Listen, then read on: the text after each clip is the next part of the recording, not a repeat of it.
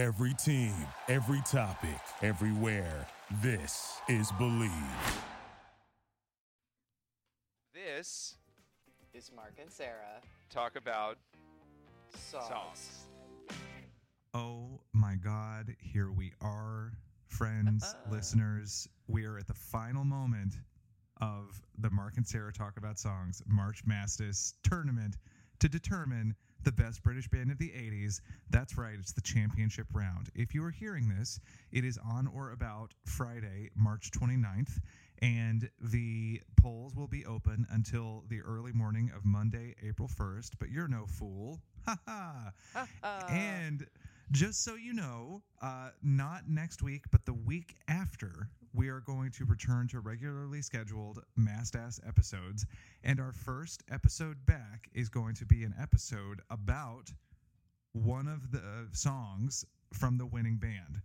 And if you are a Patreon patron at the Madonna level or higher, just like we typically do with polls, we are going to give you the chance to vote on which one of our band's win, uh, winning band's songs we should discuss. So look forward to that. Next week we are taking a week off because I don't think Sarah or I have any blood left in our bodies. but uh, It's true. that that's our that's our housekeeping. And Sarah, what have we got as this final face-off? Well, um, I am a little surprised that this happened. And initially, the Eurythmics had a lead, but eventually, Duran Duran uh, pulled out the victory. Uh, pulled out. Um, apparently, my girl Joe got my letters because she said on Twitter that she sent out the Duranie signal. Um, I mean, I think that this is perfectly fitting. I would have been fine with a Eurythmics final too, but I really think that this is perfect. Like, I think that this is what we were, you know, we didn't manipulate the results, um, but I think that this is sort of what we had in mind. Like, this very quintessential 80s British experience that is Duran Duran. Uh, but not everybody loved this matchup. Uh, our friend Trip Payne dreaded it, in fact, and pointed out that Duran Duran's lyrics often don't make sense, which, welcome to pop music. But he asked, Does anyone know what New Moon on Monday or Union of the Snake is about, really? The first one I will give him. The second one is obviously about D. Double G. Do we D need squared. to have the talk? Um, many commenters uh, talked about A View to a Kill, which we talked about in our Bond songs ranking episode. Uh, Amy MK said this is her personal favorite Bond song and one that gives the rather silly film it is linked to quite a boost of energy. I love the Eurythmics too, but they never did a Bond song, and I have to wonder why that never yeah, happened. there must have been an offer on the table at some point. they would have done a fucking great Bond song. Um, feel free to hit us back with any existing songs that you think should have been the Eurythmics Bond song. Um, I also got into it with Greg, who asked how many songs Aretha Franklin recorded with Duran Duran versus the Eurythmics, another song we covered. And I wondered maybe if they turned her down. Did you ever think of that? Teehee, they clearly, clearly that did not happen. And then later, I jumped into that conversation with just the loving reminder that when we talked about sisters are doing it for themselves, you basically, in your in a very polite way, suggested that that song, as far as you were concerned, could be shot into the sun. Yes, I I think I felt that um, it could eat a bee. Um, But yeah, not a D, because that's what Union of the Snake is about. exactly. Um, and in our final comment that I pulled for this section, Carrie said, "I only like four Eurythmics songs, and one of them is not Here Comes the Rain Again, which, in my opinion, and probably my opinion only, is a bad song. I just don't get it."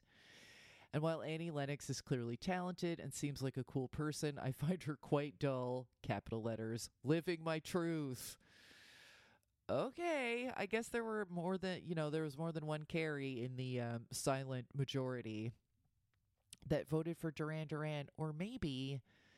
And I've been thinking about this a lot because of what's been sort of um, kerfuffling around the internet the last couple of days after that Jezebel article on Jagged Little Pill. I've been thinking a lot about why we treasure music and why um, uh, sort of perceived attacks on music that we loved as adolescents and that really meant something to us um, it is like so hurtful because I don't really have any skin in the game with Jagged Little Pill. Like I owned the album, but I was in my 20s and it didn't like it didn't hit on the sweet spot for me. But um eh, you know, I think that this whole process is taking a lot of us back to childhood and adolescence and to treasured memories and feelings of comfort uh, that are important. And uh, while I'm up, I'd just like to thank everybody for being cool about it and respectful and sort of understanding that this is, you know, pop music is like very meaningful and resonant beyond just the song's objective quality. And I really love that it never sort of devolved into, no, you suck on our Facebook page. Yeah, I Um, have to say, I really think that you guys, meaning our listeners, are always really great. And the comments that you leave for us and the messages that you send us throughout the run of the podcast uh, have all been really delightful. And to see that spirit brought over into this tournament and to see everyone having a good time and to see people disagreeing with disagreeing with each other in such a constructive way I thought was really heartening and made this so much more fun. We always had a good time diving in with you because we always felt like we were all on the same page and like Sarah said, we were keeping it cool. Yeah. I mean, I think that um, we're all having functionally the same kinds of conversations as that Jezebel article was like trying to have, but it wasn't received that way about the durability of the music that we loved when we were our younger selves.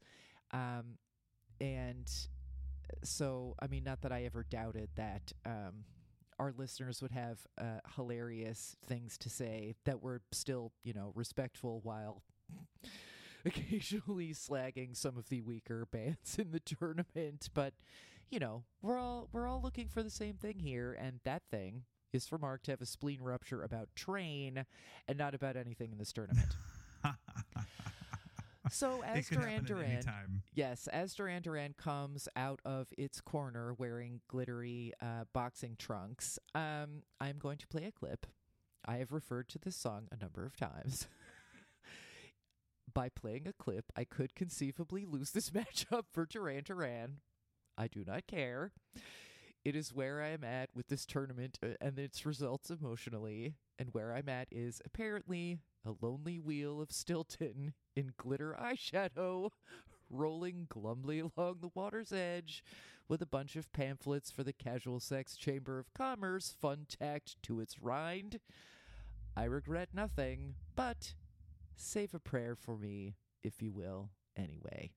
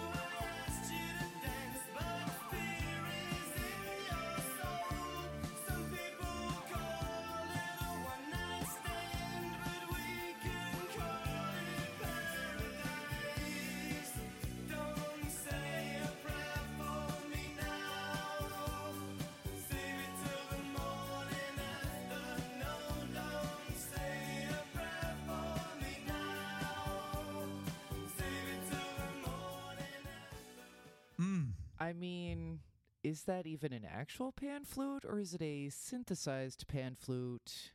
I don't know. I don't care. There's just something about the like turbo cocaine plaintiveness of this track that I have always loved.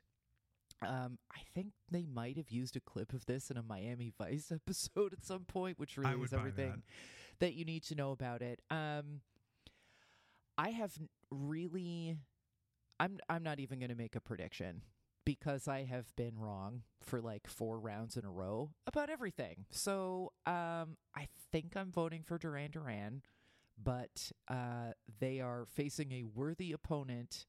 Mark, please tell us more about the other challenger in this Yes. championship round. So our other championship contender is Tears for Fears, and this is a matchup that several people seem quite contented with. Uh, Candy Cruz, which is clearly a pseudonym because it's just Candy Crush without the H. But hey, girl, you do you. she wrote. She writes, "Thrilled to see Tears for Fears in the finals. I've made my peace with the outcome." And I think it's wildly appropriate that it all comes down to Florid and Fabulous versus Sophistication Station. And I Uh-huh. agree. I think at the end of the day, when we think about the sort of two ur sounds of British 80s music, I think Duran Duran and Tears for Fears sum them up fairly nicely. Mm, I agree. And uh, Sarah WT writes, I know that Duran Duran will win, but I feel like Tears for Fears should win. And I think that's an interesting statement. There seem to be a lot of people who are presuming Duran Duran to be the champions. And I think it's because, quite frankly, a lot of people like Duran Duran. I don't think that they Yeah. are getting votes out of spite against their contenders. I think they're getting Mm. votes because people like their music. Um, and uh, Kit Keller also adds, looking at the final two, this seems right. If I were asked to name any two 80s bands, these two would almost certainly come to mind under the pressure of having to name stuff from a large category of things right after being challenged to do so. Which, yeah, that makes exact sense. Um, these are two number one seeds. So that's right. Again, a testament to your seeding ability. yeah. Or um, the listeners just uh, bailed me out of a jam with that. Who can say? Uh, Could have been the Smith- Eurythmics. Jamie Smith in her in her uh, support of Tears for Fears writes, "When I was a kid, I wanted to be a Goonie more than anything. Uh-huh. So I would spend my time pretending that I was on treasure hunts throughout my house. And for whatever reason, every time I hear everybody wants to rule the world, I am instantly brought back to a particular treasure hunting adventure that resulted in my hanging over the side of my bunk bed, a pirate ship stand-in, while this song played on the radio. And that's a pretty great image." It, and, it uh, really is. And then this last uh, quote that I wanted to make sure we heard, I thought was uh, quite appropriate given the clip that I have chosen to pull from Tears for Fears. Danica writes, I was all mad world. Then my friend Jen also reminded me of the beauty that is Pale Shelter.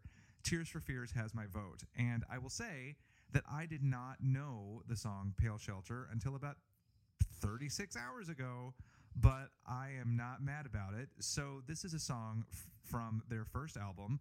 It is, I believe, one of the rare songs that um, Curt and not Roland sings lead on.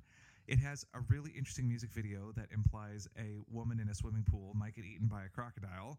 And uh, here Very we go. Duran Duran of them, actually. I know. so here we go. This is Pale Shelter.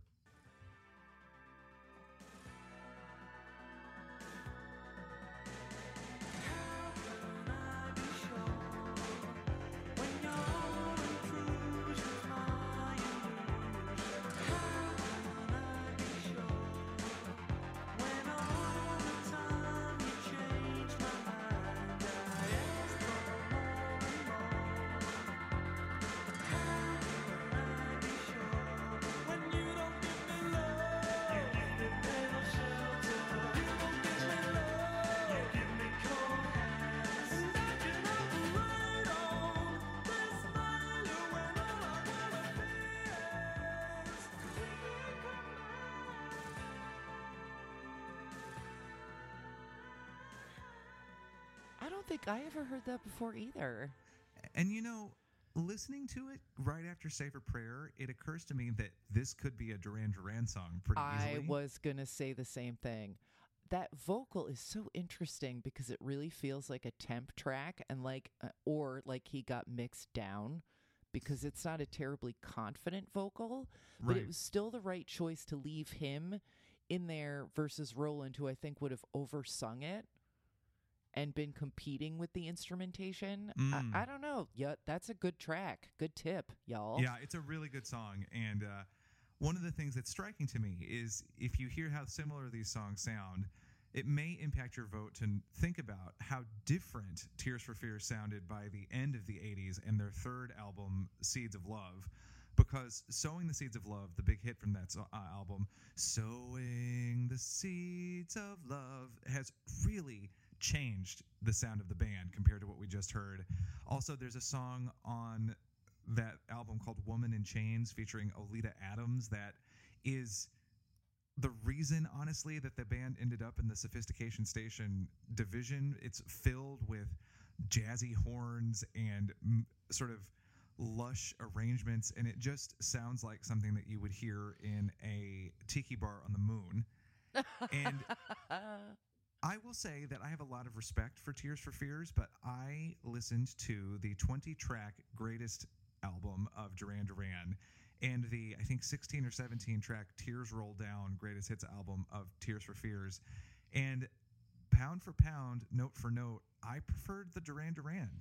Uh, Tears for Fears definitely pushed itself in a lot of crazy musical directions, but I feel like eventually Roland Orzabal's instincts were given too much leeway and the songs became kind of flabby and meandering and I know that there are people in our comments who have loved the song Woman in Chains, but I don't. And then by the 90s, it was just him, and Curt was not even in the band, and it was just all bets are fucking off.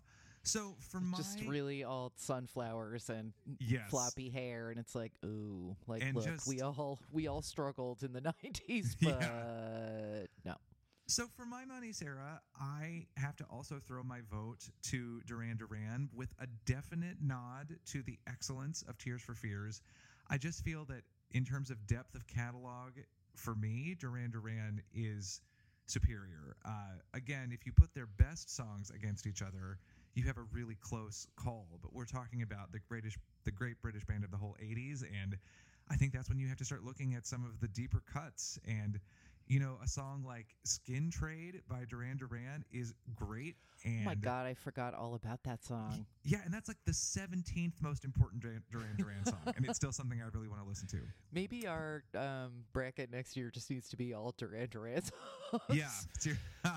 oh, just kidding. Don't talk to me about brackets for 10 months. yes, we we need to not ever think about brackets anymore in the year 2019. Mm, um, it's, it's true. As, as, we've been saying, uh, Sarah and I to each other, we have loved every second of this, and it now it needs to stop. and it, soon it will. It will. So, with that, Sarah, I feel like it might be a runaway, honestly, for Duran Duran. I'm going to predict that Duran Duran gets over 65% of the vote when all is said and done. I think you could be right. I mean, my first instinct is to say that it's going to be closer, that it's going to be more like a 60 40. Um, but I don't know. I just don't know. But if nothing else, we can take shelter in Pale Shelter Mm. and be glad that we heard that. And I'll add that to the squeeze pile of songs from this tournament that I heard for the first time and will continue to listen to after it's over. And I will lastly say, Sarah, that it has been as ever a joy to do this project with you. The stuff we've talked about on mic and the stuff we've talked about off mic has really made it a blast from start to finish. This uh, lonely, glittery wheel of Stilton feels um, much less lonely after hearing those remarks. And of course, right back at you. And listeners, thanks so much for coming on this crazy ride with us and voting and giving us your comments and posting hilarious um, GIFs and YouTube clips of regrettable performances on the Facebook page. You make this whole thing go, and we really appreciate it. And get voting. Facebook.com slash mastass dot podcast. This Is Mark and Sarah talk about songs. songs. Thank you for listening to Bleav. You can show support to your host by subscribing to the show and giving us a five star rating on your preferred platform. Check us out at Bleav.com and search for B L E A V on YouTube.